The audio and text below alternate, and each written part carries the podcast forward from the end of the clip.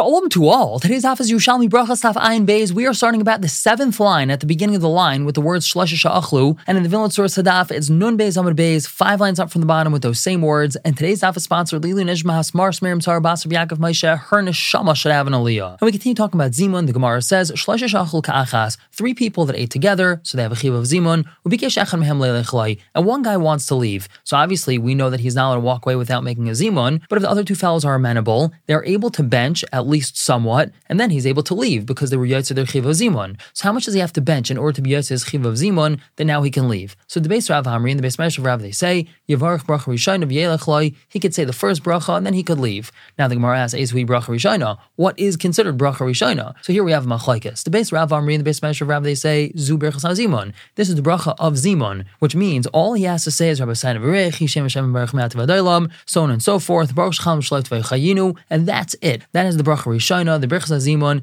after they say this, this fellow can leave. Rabbi Za'ira says, B'Shem Rav Yirmiyah, Zu Hazanas HaKol. This is Hazanas HaKol. Not only do they say the Zimun, but they also say the first bracha of Hazanas HaKol. Now, Chelbai Bar Chanan says, B'Shem Rav, Zu Hazanas HaKol. But now, Has Rav Sheshas. Rav Sheshas asked the following question, Vamas Nisa Pliga. We have a brisa that shows not like this, meaning like the first opinion, that is Birchas Hazimun. We have a brisa that says, Shnaim Shloisha, two or three people that can piece benching together, chayavin berchas hazimun, they're chayav in the bracha of zimun. Now, what does this mean? Two or three people that can piece benching together. We have three people that sat and ate together, but none of them is able to recite the entire benching. One guy knows one bracha, another guy knows a second bracha, third guy knows a third bracha, maybe one guy knows one bracha, another guy knows two brachas. So, since because of a collective effort, they're able to piece benching together, they're chayav in the bracha of zimun. Now, what do we learn from here? Ha'arba But if in between four people they're able to piece benching together, so then they're not chayav in zimun. Now, in Tamer berchas zimun Rishona, if you're going to say the bracha of Zimun, again, just the Rabbi Sain Varech, Hishem Hashem Varech Mat so on and so forth, up until the beginning of what we call benching is considered the bracha rishayna. So in Nisni Arba, the Brisa should say that even four people that are able to piece benching together among them should be able to bench because one of them could say the bracha zimun, the other one says the first bracha, third guy says the second bracha, fourth guy says the third bracha.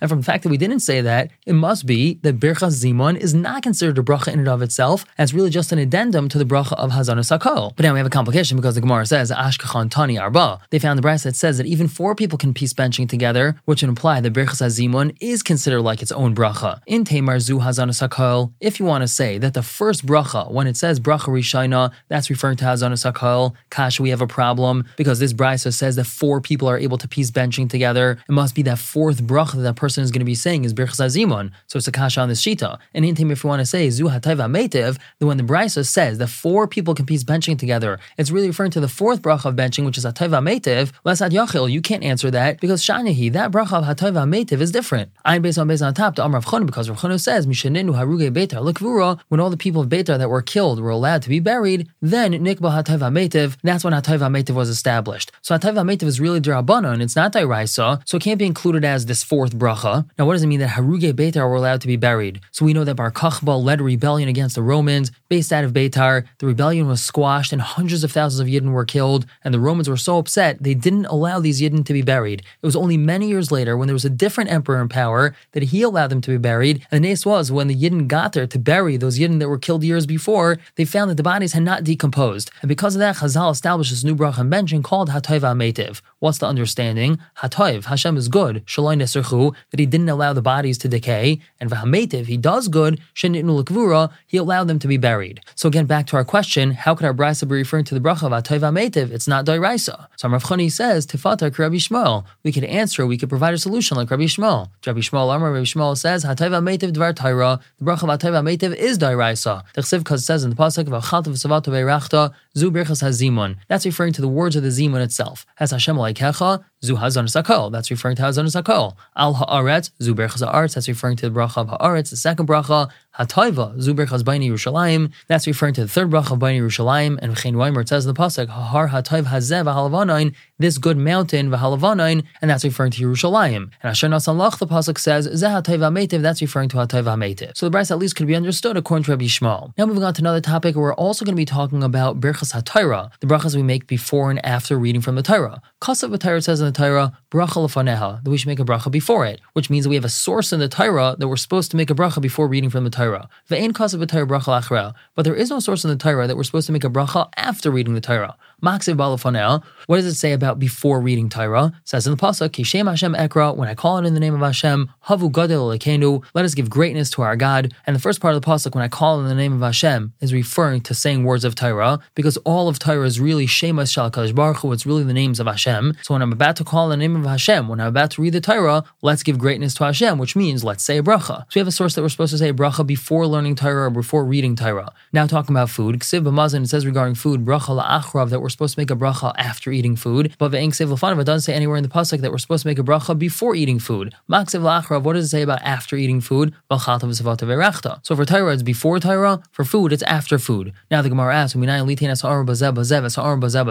how do we know to apply that which says by this for that, that which says by that for this? Meaning, how do we know we're supposed to make a bracha before eating food and after reading the Torah? So we have a number of different answers. Rav Shmuel Bar Nachmani says, "B'shem Rabbi Yonasan, Asya Shem Sham l'Gzeira Shava." We have Gzeira Shava, Shem Sham. Now, even though these are two different words, one is Shem and one is Sham, we can still make Gzeira Shava because without Nikudais, it's the same word. Ma Shem Shenemar B'Torah, just like the Shem that says by Torah, bracha l'fanav, that's referring to a bracha beforehand. As we said, Ki Shem Hashem Ekra. So Af Sham Shenemar B'Mazayin, so too the word Sham, which is said by food, bracha l'fanav, that tells us that we have to make a bracha before eating food. What's the word Sham that it says by food? It says V'chatel Fnei Hashem Lekecha L'Shakein Shemai Sham. And Ma Sham Shenemar B'Mazayin, just like the word Sham that says by food, we know by food that we're supposed to make a bracha after eating it. Af Shem Shenemar so to the word shame that's said by Taira, Lachra, that would tell us that we'd have to make a bracha after reading from the Torah. Now the Gemara says Ad Kedan Rabbi Akiva. Up until here is Rabbi Akiva's opinion. But what about Rabbi Yishmael? What does Rabbi Yishmael hold? So Rabbi Yochanan says B'Shem Rabbi Yishmael Kavachaimer. It's a Kavachaimer. My mazain she'ain ton bracha lefanov ton bracha lachrav. When we're dealing with food, it doesn't require bracha before, but it does require bracha afterwards. Torah she una bracha lefaneh. Torah that requires bracha beforehand. And adin shetahei una bracha lachreha. Isn't it for sure that it should require bracha afterwards? And Ad Kedan Torah. Up until here we explain Torah. But what about mazain? What about food? So it's the other way around as well. When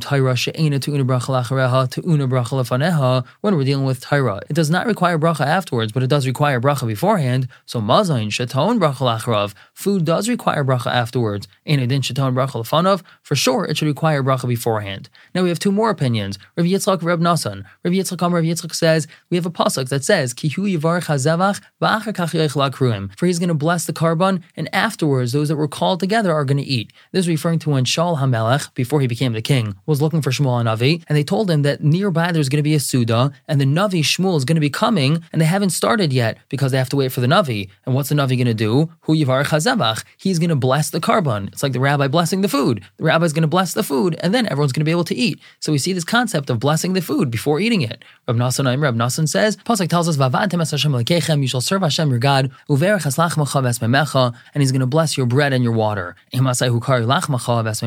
When is it called your bread and your water ad before you eat it. So we see the blessing is before eating it. Now Rabbi Yaimer, Rabbi has a different explanation. If at a time when a person ate and he's satisfied, he has to bench. That's benching after eating. So at